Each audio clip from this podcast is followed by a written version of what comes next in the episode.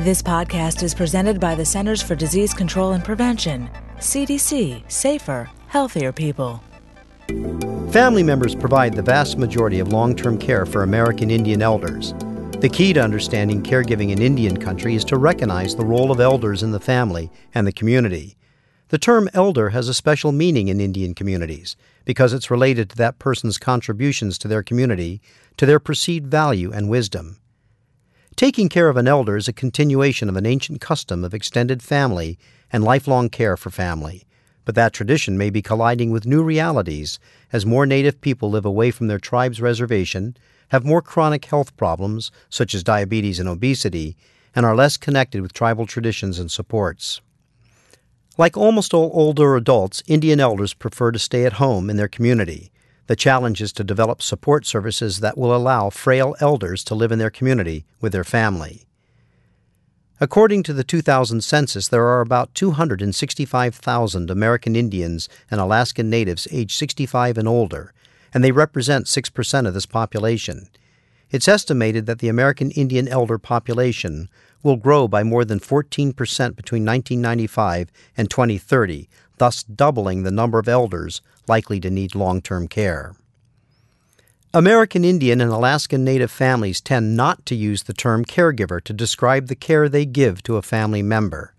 Most caregivers see this as part of their duty, part of being Indian. These caregivers just say, I came to stay with my parents, or Mom needs help walking, so I help her walk. Nationwide, caregivers often deal with anger, resentment, guilt, depression, financial difficulties, isolation, and conflicts with family and work.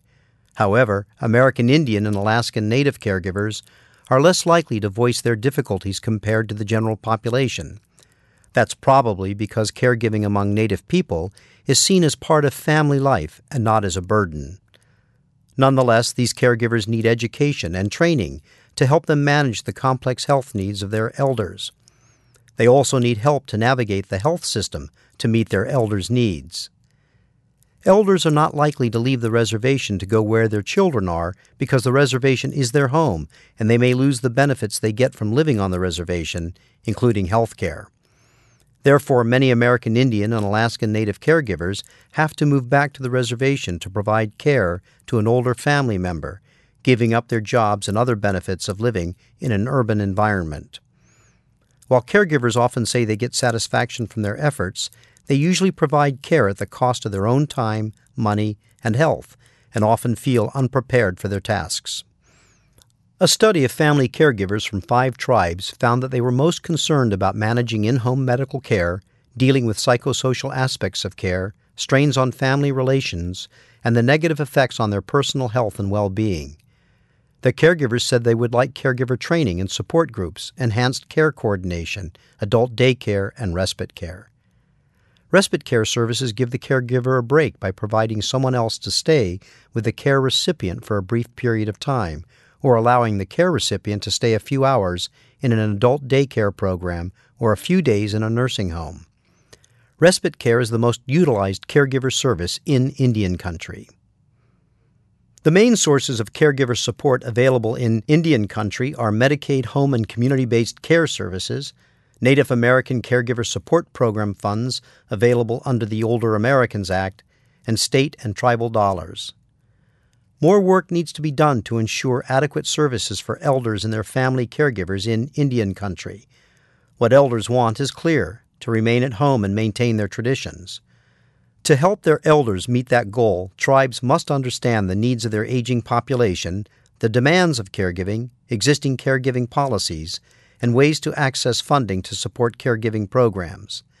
That means becoming familiar with complex state and federal policies and learning how to apply for and win grants and find other sources of funding. Whatever direction long term care for the American Indian and Alaskan Native population takes, it is sure to reflect the tribal traditions of honoring elders, keeping them at the center of the family, and keeping them at home. For more information about caregiving, please visit www.cdc.gov slash aging slash caregiving. Brought to you by the CDC's Healthy Aging Program.